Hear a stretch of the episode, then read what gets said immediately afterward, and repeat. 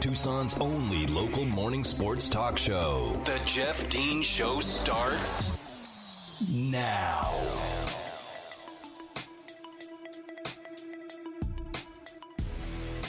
Welcome back to hour number two of today's edition of the Jeff Dean Show. A Monday edition is Reaction Monday, Overreaction Monday, as we uh, like to call them in the business, because, yeah, there are a lot of overreactions, specifically during the football season. Whether you're joining us here on the AM side at 1490, on the FM side at 104.9, if you're choosing to tune in via the live stream on ESPNTucson.com, or if you're checking us out on the podcast available wherever you get your podcasts, whether it be Audible or Amazon or Apple, Stitcher, TuneIn. We do appreciate you checking us out here as we are Tucson's only local morning sports talk show every weekday from 7 to 9. Just trying to have a good time, talking some sports. And look, we're kind of getting into my wheelhouse here. As we get closer to football and basketball season, getting into my wheelhouse because not only do I love and just have a, a, a, just an overall adoration – for both college and pro football, but my love for college basketball is equally as intense. And all three of those seasons are approaching us rapidly. I saw today, what are we like, sixty days or something like that from from college basketball? Holy smokes! The Red Blue game is going to be on October second. Going to kick off the season there for uh, Tommy Lloyd and the Wildcats. So we're getting kind of right into my wheelhouse. This is when things get really exciting around here and we're gonna have a, we're gonna have a lineup of guests for you guys um, to talk about some things we're gonna be doing. We're gonna talk a lot. Of, we're gonna focus a lot on, on Cardinals football. I'm not, I'm not gonna lie. Look, they're the home team. Okay, it's the Arizona Cardinals, I guess, and and uh, we like to make sure that we have plenty of coverage for the Cardinals. Not a whole lot to discuss over the weekend from what we saw from the Cardinals.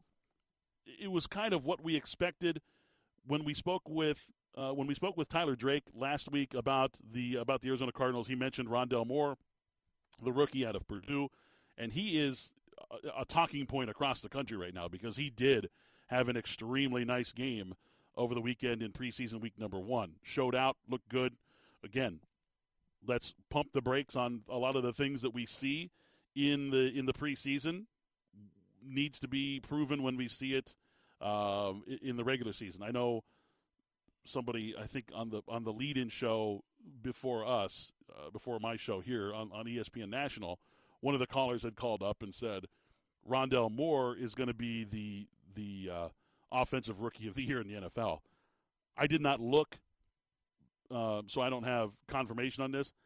I can't remember the last time a wide receiver won a offensive rookie of the year award. It's it seems like it's been a while, and it seems like wide receiver rookies don't have that big of an impact, um, uh, like on the game in their first their first season because the the the process of winning, you know, or, or getting into the NFL as as part of a uh, as, as a as a wide receiver, the the growth is always a, a, like a lot steeper. Essentially, it's a it's a much steeper curve for wide receivers than it is for a lot of the other positions for for some reason. I mean, uh, okay, just looking here, Odell Beckham Jr. was the offensive rookie of the year in 2014. Outside of that, Percy Harvin in 2009, Anquan Boldin in 2003. Okay, going way back. I shouldn't say way back, but seems like it's way back for me. Uh, and that's about it. Everything else is quarterbacks and running backs, um, basically. So it doesn't happen very often yes, Rondale Moore is a nice player, and he's he's shown in the preseason that he's done well, and he's shown in practice that he's done well. And a lot of people are saying, well, with AJ Green and DeAndre Hopkins being you know wide receivers one and two, Rondale Moore is going to get a lot of catches. Yeah, it's possible. I also think that he's just going to the lion's share of the throws are going to go to DeAndre Hopkins and AJ Green because they're just they're better. They're better getting open. They're big target. Rondale Moore's five seven. Like players like that unless you're Wes Welker catching a ball from Tom Brady, those players don't get a whole lot of wealth in the uh, in the NFL. Again, I'm not trying to take anything away from. Them. I'm just if you're if you're going to go down to Vegas and drop hundred bucks on Rondale Moore uh, winning the Rookie of the Year, you might as well just give me your hundred bucks. That's what I'm saying. So let's take a look at NFL preseason week number one. Rookie quarterbacks were on showcase over the weekend. We'll start at the top. Trevor Lawrence, the number one overall pick. We, we you know, we, he, has been talked about, and I, I, I even said this on you know on the radio show before, and even back in the day when I was on a different show. If you could have drafted him as a freshman, if if that would be allowed, if the NFL would allow players to be drafted, he would have been the number one overall pick out of after his freshman season. He just he's been that guy. He's been the number one NFL draft pick for three years. We've all known it. We knew it was coming, and it wasn't exactly a great performance by Trevor Lawrence. Uh, first first play, drops back and gets sacked. Look, he plays for a crappy team. The Jaguars suck. There's a reason why they had the number one overall pick they don't have a whole lot of talent on that team. You ever wonder? I was thinking about this as I was watching watching the game. I was watching the replay, and I just specifically just went right to, to Trevor Lawrence and watched his uh, watched his series that he had. And there's a common denominator every single year, and I've been watching preseason football for a long time, many many years. There's a common denominator amongst all these teams the quarterbacks always get killed. Like they, just the number one draft pick always gets murdered in the backfield. There's sacks galore because the team sucks. Why does the team suck? Because their offensive line sucks. there's there's a reason. There's a, there's always a common thread amongst the the number one overall pick. When you look at why a team was bad, you're like, oh, they didn't have a whole lot of talent. They didn't catch a whole lot of balls. They were the worst scoring offense in the league. Their defense was terrible. Their offensive line sucks. That's always the common denominator. Peyton Manning going to the Colts, number one overall. Offensive line sucked through 28 interceptions his first season. Nearly got his head taken off. Jeff George, when he was number one pick, practically did get his head taken off. I don't think he was, a, he was the same ever after that season. Andrew Luck. And it, these are just the Colts. okay? Are just the Colts that I'm talking about here. Other number one picks, David Carr, you know, the likes, of top high first round draft picks, all went to teams with bad offensive lines. There's a reason why those teams are picking first because the offensive lines are terrible. Lesson learned, folks. Build your offensive line, okay? So, back to Trevor Lawrence. Gets sacked and fumbles on his very first snap in the NFL. I was like, yep, there it is. That's what I expected to see. That's what I'm here to see. The Jacksonville offensive line getting this young man killed, losing the ball. Um, they didn't score any points in his two drives. Um, made some okay decisions here and there. Got bailed out on a nice throw and catch. Marvin Jones. Look, Marvin Jones is a, is a really good player, one of the more underrated wide receivers in the league. Went up and made a really nice play on a ball on a third down play from, from Trevor Lawrence. Got him a third uh, 35 yard gain on that one. He completed three of his four passes into tight windows. Were basically like you know, threading the needle into places where only the brave dare to go. Was three or four on those types of passes, which is great. You know, you want to you want to see quarterbacks pushing the envelope a little bit, especially in the position that, that Trevor Lawrence is in. He obviously got to get rid of the ball too. Um, I thought he looked okay. Again, how good was he going to look playing for a team like Jacksonville? They have very little talent on that team. The offensive line stinks. Uh, they've got one guy that can catch a ball, you know, on a regular basis, a, a consistent ball catcher. They're not a very good running team. So this is going to be this. It's a struggle city. But anyone, and I mean anyone, who thinks Gardner Minshew is going to start Week One and be QB one for the Jacksonville Jaguars is a fool, or a, a mustache growing Gardner Minshew fan themselves, fanboy, whatever.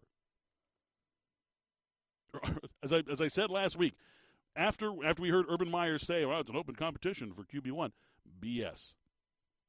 Urban Meyer did not come out of retirement to coach Gardner Minshew in the NFL. The reason that he went with Jacksonville, the reason that he bided his time in retirement doing analyst work, helping out Ohio State, things like that, as a, as a consultant for the last few years.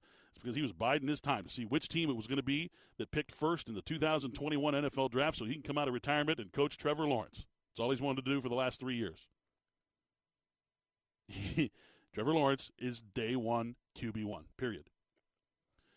The, the Jets played the Giants in a game, and it was uh, first of all, it was a horrible football game. I mean, it just just an awful, awful football game, and many preseason games are. That's not what I'm looking for. Um, it was difficult to watch at times, but I was watching. I was watching both quarterbacks. I was watching both. Uh, you know, for you know what Danny Dimes was going to do, and uh, also what Zach Wilson did. Now, Zach Wilson, I thought he played better than I expected. If you were to ask me, uh, you know, after the draft or whatever, or even just a week ago, who I felt was the quarterback that had the biggest probability for a bust, for the bust label. You have him every year. It happens. I would have said Zach Wilson because he was taken number two overall, right? Taken into a situation in New York where they don't have any offensive help.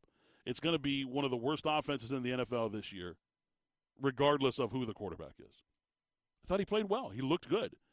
Zach Wilson, the reports out of camp were that mm, he's underwhelming and he's cocky and he's little and that there may be some sentiments that maybe some players didn't like him very much. But I'll tell you this, he got on the field uh, over the weekend and did some things, uh, like showed showed that he can play, uh, at least in a in a preseason situation. Again, we're going to take this with a grain of salt. I wanted to see what tendencies were from the quarterbacks. I wanted to see what their arms looked like. I wanted to see also the athletic quarterbacks to see what their speed looked like compared to the defensive players on the field. We all know how fast defenses are in the NFL. I wanted to see what their speed looked like, and we'll get to that in just a moment because one of the guys really showed some speed. Zach Wilson looked really good. His arm talent looked good. I didn't think he had that kind of zip on his fastball. Uh, tight spirals were in good spots. He went six of nine, 63 yards, didn't score, but again, uh, you know, nothing that's gonna that's gonna drop your jaw. There's nothing there that was gonna be like, oh wow, like happened in San Francisco. But uh, I thought I thought I thought he played well. He played better than I expected him to. We'll, we will absolutely put it that way. I was expecting the worst out of out of uh, Zach Wilson, and I think he probably impressed me the most out of uh, out of any rookie I saw this weekend. Speaking of impressive debuts, Trey Lance, quarterback, number three overall pick of the San Francisco 49ers. Okay, we, we know this. I am an unabashed 49ers fan. That's just something you're going to have to deal with. I do my best to make sure that I'm impartial and try to have some fun uh, in light of all that. But what we saw from, from Trey Lance was both really good and there was some really bad as well. Um, the one thing that I think we have to take away from this, everybody's seen the 81 yard touchdown pass. Okay, if you if you unless you were living under a rock this weekend, you saw Trey Lance's 81 yard touchdown pass where he rolled out left, set up, was able to throw a bomb downfield, show off that arm, uh, a little bit of a wobbly ball, but he threw across the field 49 yards vertical and another 11 yards horizontal. That's a 60 yard pass, folks. 60 yards in the air in a wobble, okay, and hit uh, wide receiver Trent Sherfield on the run. He threw him open, essentially. Sherfield was going to settle towards the sideline, and Trey Lance threw it upfield, and Sherfield got a touchdown out of it. It was a scheme play. It was a play that was schemed that way. I, I, it wasn't anything special that Trey Lance did except for the delivery of the football. It was, for the most part, on target. He threw his target open. I felt like the DB made a bad read on that particular ball, which got him out of position and was able to get Sherfield behind him and for a touchdown. That was a great play. Another play that, that Trey Lance made was out of the end zone, where he was able to get a, t, a tight end ISO, and the linebacker fell down, and the, the I mean the tight end was wide open, and he drilled him. He drilled him with the ball, and was able to uh, able to get a first down, get him out of harm's way. Those were some of the good things that we saw to Trey Lance. Some of the bad things, he almost threw two picks, and he also fumbled on a on a sack. He got sacked four times, holding on to the ball a lot. He also did not run the ball at all. And I know that, that the head coach, Kyle Shanahan, mentioned that before the game and after the game. We're not going to have him out there running around. He's just, if he takes a sack, we know we, he knows to fall down. We're not going to get him hurt. Now, one of the things we have to remember with Trey Lance is because of the scheduling with the FCS and the FBS, okay?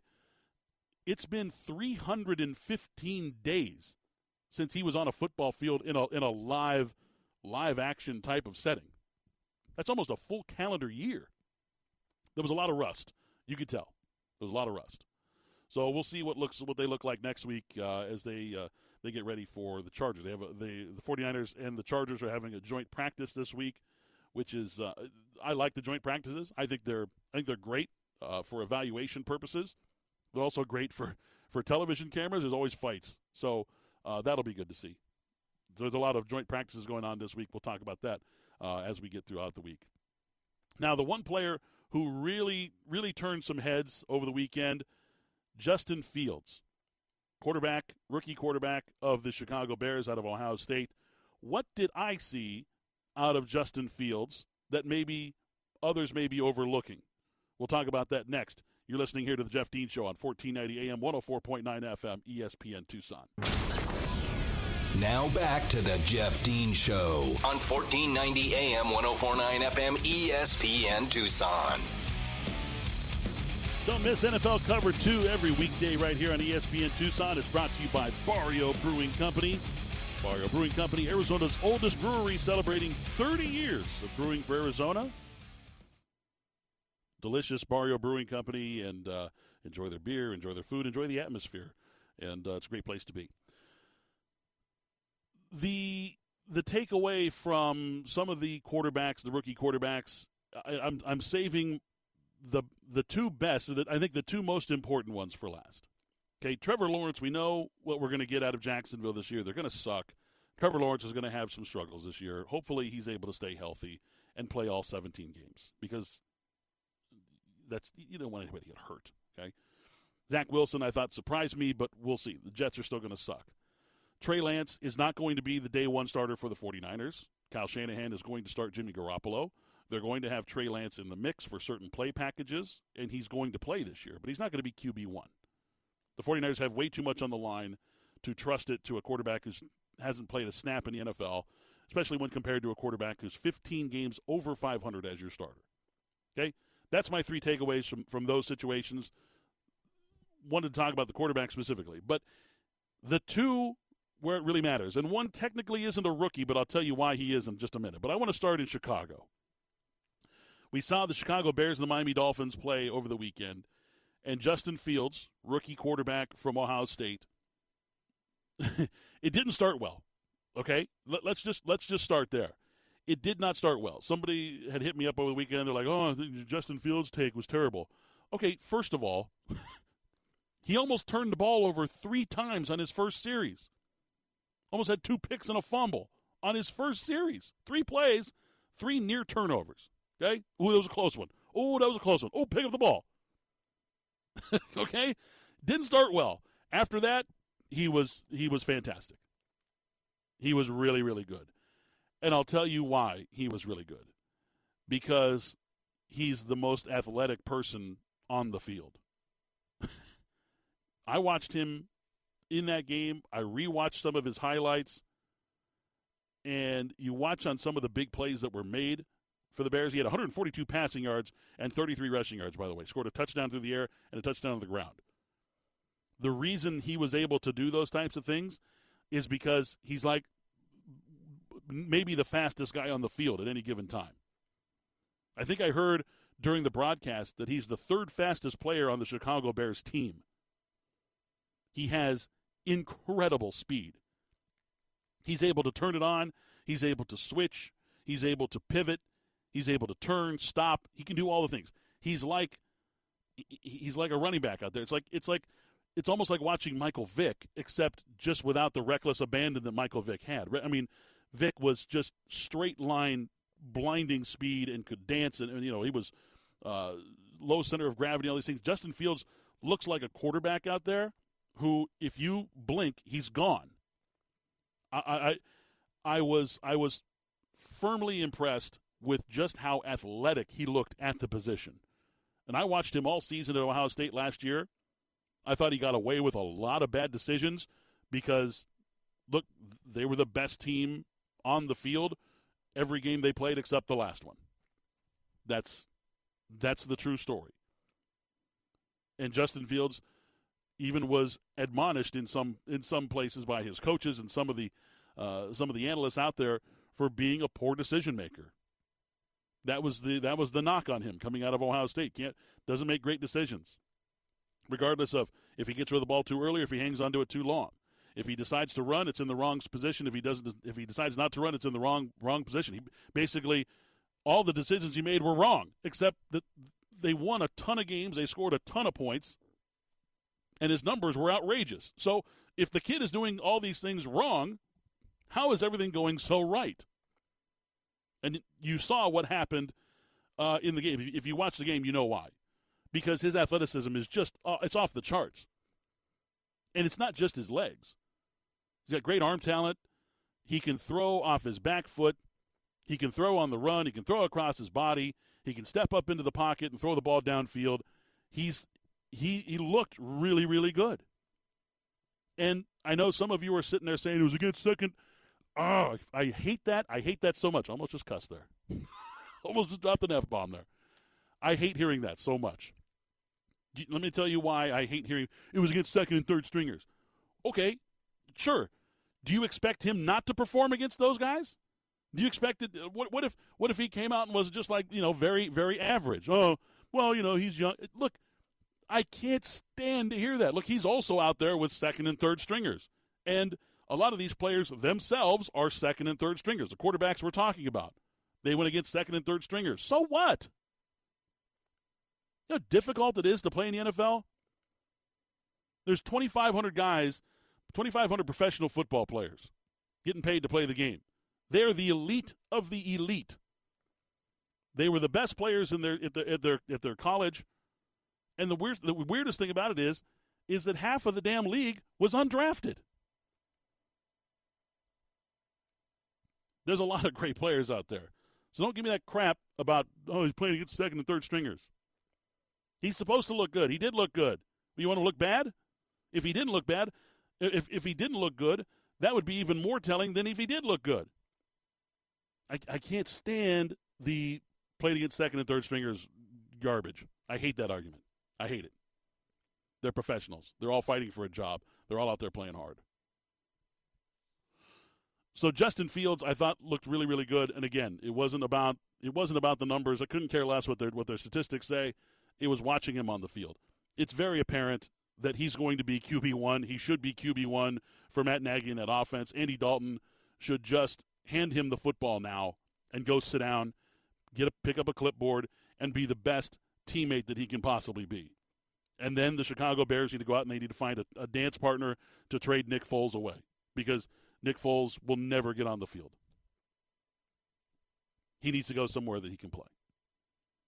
Nick Foles will be the third string quarterback on this team. Uh, we knew that all along, but Justin Fields needs to be QB one. And here's look, this is the this is the ultimate reason why. Yes, the Chicago Bears offensive line stinks. Justin Fields has the athleticism, the quick twitch athleticism to get out of those types of problems. But I think just based on what we know about the history of Andy Dalton, right? It's it's a foregone conclusion that Justin Fields is going to be the starting quarterback at some point in time this season in Chicago. Why not week 1? Why not just hand the ball to that young man and say, take us as far as you can get us this year. Do the best you can. We're gonna we're gonna keep you upright in the pocket. Continue to make plays for us. We're gonna win some football games. Maybe get into a wild card. We're not gonna beat the Packers this year. Okay. Maybe Minnesota has uh, an off year. You know, Mike Zimmer finally gets fired or whatever, and you can get into a wild card spot with Justin Fields as your quarterback. But I'll tell you this right now: uh, the NFL had better be ready for him. He is he's good. He's real good. I was very impressed. And again, it was just the sheer athleticism that I saw out there. He was faster than than than I thought. He was faster than everybody. And I thought his his quote after the game during the presser was spot on. When they asked him about you know, the speed of the game, he goes, "It's actually it was it was slower than I thought it would be." You can see just how level the playing field becomes when he goes out there. Everything slows down. He's able to work at his own pace. That's so important for a quarterback. And I, I really liked what I saw out of Justin Fields. He's in a good situation in Chicago. He's got a good head coach. They need to start him right away. I think it's a good situation for him. finally, the final rookie quarterback, and again, I, he's not technically a rookie, but uh, okay, Jordan Love for the Green Bay Packers. In his second season, okay, they drafted, obviously, we all know the saga that's been going on there, the quarterback position. Didn't, there was no preseason last year because of COVID, right? So he didn't play. He did not even dress for a single game during the regular season last year. So he wasn't taking reps. He wasn't dressed. He wasn't even throwing the football on the sideline to the punter. Okay? He's a rookie quarterback. He got in the game, uh, you know, he got in the game over the weekend, and I'm just going to be honest. He was terrible. He was awful. Uh, again, just didn't didn't you know? Okay, let's let me let me let me put it. Let me back up a little bit here. He wasn't awful. He had the one. He had one good drive. Okay, where he was perfect, six for six, drove the team down, um, threw a screen pass that went for 22 yards and a touchdown. Okay, of the of the total yardage that he threw the football, of those you know 89 yards or whatever that the the the, the drive was uh, that it encompassed. I think he threw the ball like 13 yards forward the entire time. Everything else was like screenplays, dump offs, things like that. So I won't say it was terrible, okay? But the other series that he was out there, they got 26 yards on 18 plays. He fumbled, he threw the balls into he threw footballs into coverage, he sailed uh, some passes over 10 feet over players like it was it was not good. And I'll tell you what was even worse the body language on the sideline. Comes off, he's kicking rocks, he drops his helmet. Things did, optically did not look good for Jordan Love and the Packers. And you know who I blame? I blame Aaron Rodgers. He has caused this. And it's, look, Aaron, Rod- Aaron Rodgers doesn't owe Jordan Love anything. Doesn't owe him anything. The same way that Brett Favre didn't owe Aaron Rodgers anything when he came into the league with the Packers. Owes him nothing. He's, he's there trying to get your job. Okay? You compete against that guy. You need to make sure that he doesn't take your job. I get it, and he's not going to. Okay, uh, but Aaron Rodgers doesn't owe him anything. But he's certainly not doing him any favors with this. You know, dog and pony show that that Aaron Rodgers is pulling in the offseason. I'm not going to show up or trade me or whatever. I have problems with the front office. Blah blah blah blah blah blah blah blah blah. We all we, have we've, we've talked about this a, a ton. Jordan Love has gone through this emotional roller coaster. Maybe I'm going to be the starter. I might be the starter if Aaron doesn't show up. We don't know. Has anybody talked to Aaron? I'm sure he's being asked by everybody around. Did you talk to Aaron Rodgers? No. Why would I talk to Aaron Rodgers? You don't want to talk to me. It's been a an absolute emotional roller coaster. He has been able to focus that much less on improving his game because of everything that's been going on. This this will Aaron Rodgers report to camp saga. Oh my God, what are they going to do if they hand the ball over to Jordan Love? He hears those things. Players hear that stuff. They trust me. If if a player says I don't listen to that, I don't read the newspaper, whatever, they're lying. They're lying. They hear all that stuff. They know all that stuff. Everybody, people tell them this stuff. So Aaron Rodgers has done Jordan Love zero favors with this. And I'll tell you right now, Packers are in trouble. Not this year. They're not in trouble this year. Aaron Rodgers is going to play for them. Davante Adams is going to play. They're one of the best teams in the NFC, one of the best teams in the NFL. Not in trouble this year. They're going to trade Aaron Rodgers in the offseason. He's gone. Davante Adams, if you know, whatever happens with him, if he's unhappy, doesn't show up or whatever, he may be gone. You're going to turn the ball over to Jordan Love, who has basically spent the first two seasons on a roller coaster ride with your organization. He's unhappy and he goes out there and gets his first chance and looks bad. Looked bad. Had one good scoring drive thanks to getting the ball in the hands of his playmakers, which he's supposed to do, but did not look good throughout the the overall makeup of his performance.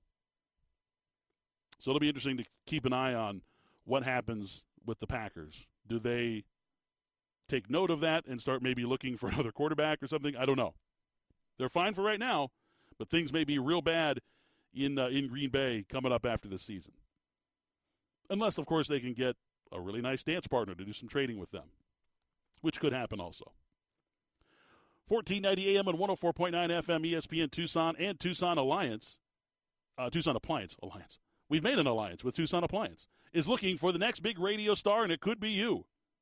If you think you've got what it takes to be on the air doing what we do, submit a video, 60 seconds or less. Make sure you follow the rules. That's very important. Okay? That's step one. Showing us uh, what you can do. Get your video to espntucson.com. Your video may even get played during the Spears and Ali show, afternoons from 3 to 6. The grand prize winner will be a weekly phone guest during a segment of Spears and Ali. You can talk NFL, college, whatever you want to talk. The voting starts on August 27th, which means you got about 10 days to get your uh, you know submit your uh, your video to espntucson.com. A star is born on ESPN Tucson, brought to you by Tucson Appliance, only at Tucson Appliance, where our low prices are your priority. More after this. It's the Jeff Dean Show on ESPN Tucson. Back to the Jeff Dean Show on 1490 AM 1049 FM ESPN Tucson.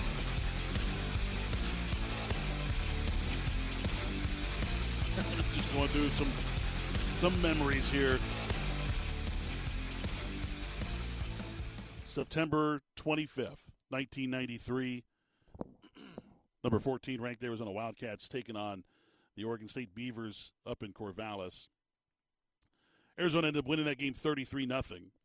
the one thing that I remember most about that game, though, uh, Brandon Sanders just just retweeted it. Uh, some highlights of Ontiwaun Carter just running all over the place. Um, the one thing that I remember most about that game is so Oregon State ran the triple option that year. They they, they threw like one pass, maybe two passes a game. Uh, so we knew that it was going to be an issue for, for Oregon State to try to win that football game because, of course, Arizona's defense was was so good. They hadn't they hadn't allowed a rushing touchdown at all that season when they played that game, and I think teams were averaging like 1.6 yards per carry against Arizona's defense that year. At the time, it was ridiculous. The one thing I remember, I remember I was listening to that game on the radio, and the statistic that came out was that at some point in that game Oregon State had run the football 50 times for four yards. And I had to stop. I was like, wait, what? They've ran the ball 50 times and they have four yards rushing? Four. Triple option team. 50 carries for four yards. Those were the good old days, huh? Oh, man. That was fun stuff. Maybe someday we'll get back there again obviously the landscape of college football is totally different. Defenses don't do that anymore. Offenses just don't allow it. Offenses just way ahead of defense right now in college football, and I think it's going to be that way for for uh, probably forever. That's where a lot of the talent is going now. Certain, obviously, certain schools are are putting their you know, their efforts into recruiting defense better, and uh, Arizona certainly has, and they will certainly continue to uh, to do that. Of course, with Don Brown, the defensive coordinator, and plenty of the uh, the guys on the defensive side of the ball that they've hired to be uh, you know part of the staff. So they'll continue to recruit the defensive side of the ball. But uh, offense is king right now in college football, and I don't think we'll ever see anything like that again. So uh, reminisce and enjoy the past all you want. It's not going to happen. Uh, you know, if, if we if we do have something that looks like the Desert Swarm defense of of yesteryear, uh, it'll be to the tune of you know allowing 18 points a game and you know under 100 yards rushing every single game because it's not going to be as dominant as it was was. It's just not the way it is. Um, real quick before we, we jump off of uh, off of NFL and uh, into some of the other things before we get out of here.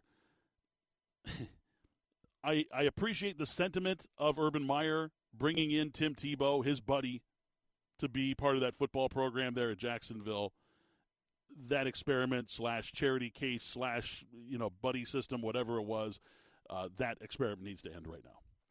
It needs to be over. He is out of his league when it comes to playing on an NFL football field. He's a 33 year old retired minor league baseball player at this point, trying to pick up a position that he's never played before, and it showed over the weekend. And the the the, the the highlight or whatever you want to call them, low light reels, they're out there of him trying to block linebackers and defensive linemen. It's not working. And they tried to throw a pass to him, and I, I can't remember who the receiver was, stepped in front of him and caught the ball. They were trying to get the, the crowd in Jacksonville to get all fired up, and I'm sure Urban was upset about it, and I'm sure they talked about it on the sideline. hey, that, that play was for Tebow. What are you doing in that area? You stepped in front of the, the pass and took the ball away from him. Urban Meyer is is look, he's loyal to people, and I'm sure that that Tim Tebow is very very high on his list of people he needs to be loyal to. I was watching some some college football reruns over the last week, and one of them was the uh, the the Florida Alabama game, number one versus number two, with Tim Tebow at quarterback. It was a phenomenal football game, but you know, Urban Meyer certainly has reasons to be loyal to Tim Tebow, but if he's going to be any kind, taken any kind of seriously in the NFL, he will cut Tim Tebow at the first the first moment. I I, I understand Tebow is a good guy to have in the locker room. Hire him as an assistant then. Don't let him wear a number in this in this league. It's a joke. It's ridiculous. He's terrible. He's embarrassing himself out there. He needs to be it, it needs to be over.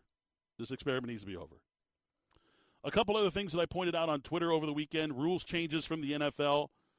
One of them featured a, a former Wildcat, okay, Will Parks, who's now playing for a uh, for a job in Kansas City, playing against the Niners over the weekend.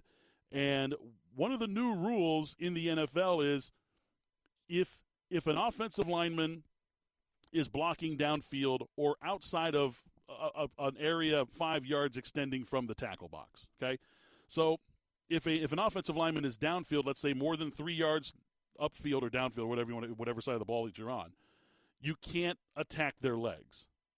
Okay. If an offensive lineman is five yards extended, outside of five yards extended from the tackle box, so you you have the line of scrimmage, the hash marks, all that kind of stuff, depending on where you're at, five yards beyond the last point of tackle, okay, you can't attack their legs. So, for instance, on a screenplay, offensive lineman goes rolling out, tackle goes rolling out, ready to block somebody out there in front of the screen. Okay? If you try to fight through that block, if you go below the waist, you're going to be flagged for a penalty. Will Parks was the subject of one such penalty in this game uh, over the weekend. 49ers threw a screenplay. Offensive lineman goes running out to block. Will Parks, who is a very physical defender, we know that, okay, plays the run extremely well. That's why he's in Kansas City. He's a guy that can go out there, play sideline to sideline, plays well against the run. He's a big hitter. Goes out, tries to make a play to blow up the screen. Is goes low to try to attack the legs of the running back who's receiving the ball, but the lineman basically just squashes him. He falls on him. He, he leans over, falls down trying to make the block. That's what we, we see it happen all the time. Linemen just try to put their fatness on you. That's what we do. Okay? Use our leverage, put our fatness on you. Make the block, everything's good.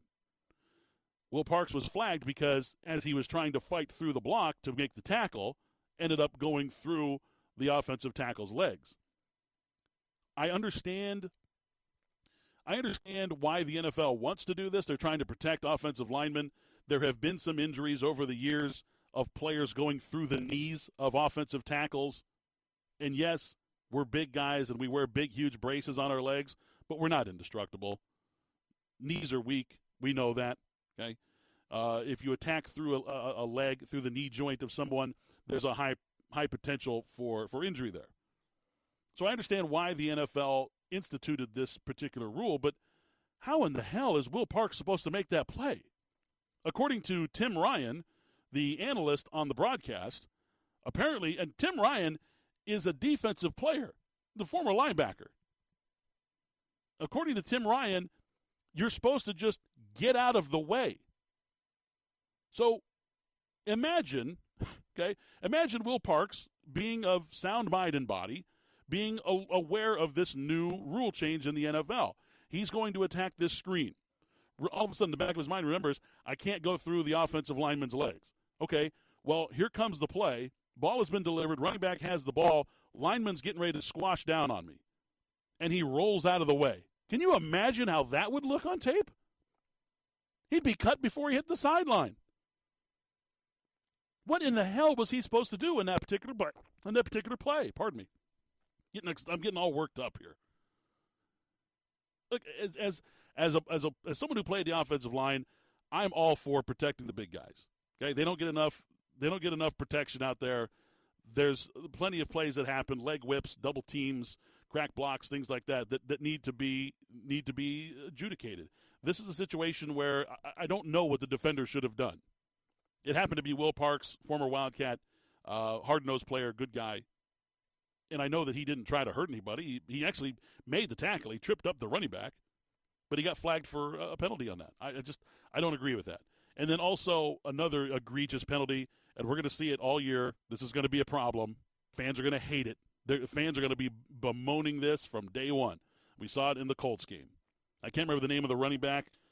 Had himself a nice run, basically carrying tacklers and defenders 10 yards down the field. I mean, he, he carried like an entire team down the field. Like one of those one of those really awe-inspiring runs. You see, you're like, damn, things that like Marshawn Lynch would do back in the day, right?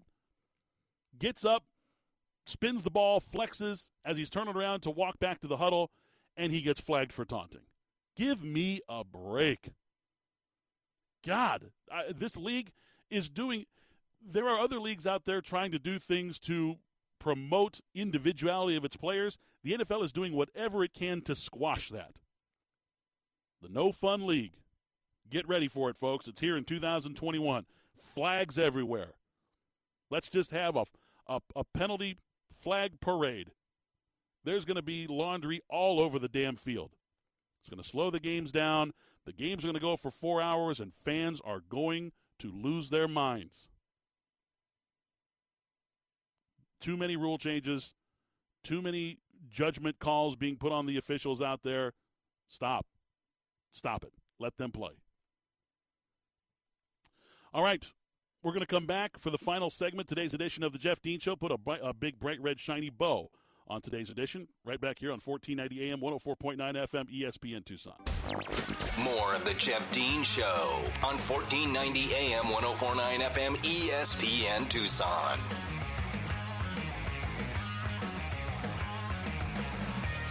Final segment, today's edition of the Jeff Dean Show. I'm going to talk a little bit about some NASCAR here, real quick. Every once in a while, I like to fit it in.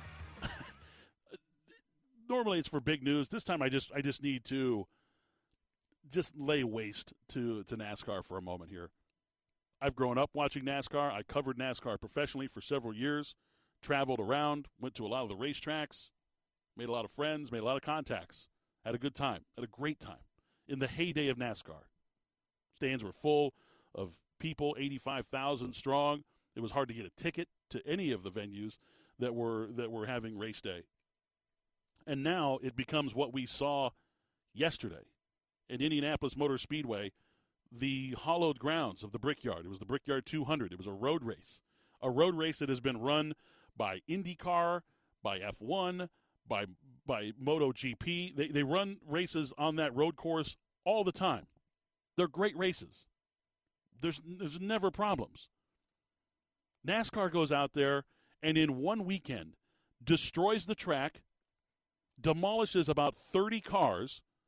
We got pictures and, and video of cars going airborne because they can't keep the damn car on the track and they're launching launching themselves off of curb bumps, curb stops. In yesterday's race, the final 10 laps of the race took one hour and 52 minutes. I was watching it live. One hour and 52 minutes to finish the final 10 laps of that race because they hit everything on that track but the finish line. They just they destroyed the track, they destroyed the cars, they destroyed the, the barriers around the fence. It was a bleep show, to say the least. Now, it all takes away from AJ Allmendinger, great guy, getting his second career win. I'm very happy for Dinger. Uh, and then they get a rookie. Denny Hamlin's winning, you know, taking the race. He's obviously got the best car out there. He's winning the drag race off of the restarts. He's first into the into the every turn. He's tight. I mean, everything's good. A rookie decides to, I shouldn't say decides to, gets forced onto the grass. But instead of getting right back on, he decides to drive through the grass all the way to turn three, which is a problem. So he knew there was a penalty coming. He had to know. You don't take a shortcut like that and expect to just, eh, they're going to let me win this race, no problem. Knew the penalty was coming. What does he do? He drives Denny Hamlin off the off of the road course, spins him out. Denny Hamlin loses the race. AJ Allmendinger wins. It was it was an absolute bleep show for the entire hour and 52 minutes. So much so that NBC, the national coverage of NBC, decided to boot NASCAR from the network in the middle of the of the final three laps of the race in lieu of amateur golf. That tells you where NASCAR has come. They got to clean it up. Things got to change there. All right, that's going to wrap things up for today's edition of the Jeff Dean Show. Congratulations to William Stone, the winner of our Gabriel Iglesias tickets. We'll have some more for that tomorrow. And of course, thank you to Mary for all her hard work on the board, keeping us on the air, pushing all the right buttons. Stay tuned for Spears and Ali coming up at 3 o'clock. We'll see you guys tomorrow morning at 7 a.m. for another edition of the Jeff Dean Show, right here on 1490 AM, 104.9 FM, ESPN Tucson. Thanks for listening to the Jeff Dean Show, Tucson's only local morning sports talk show. Jeff will be back tomorrow morning at 7 on ESPN Tucson. From the Casino del Sol studio, the soul of Tucson, this is ESPN Tucson, 1490 KFFN AM Tucson, KMXC HD4 Tucson.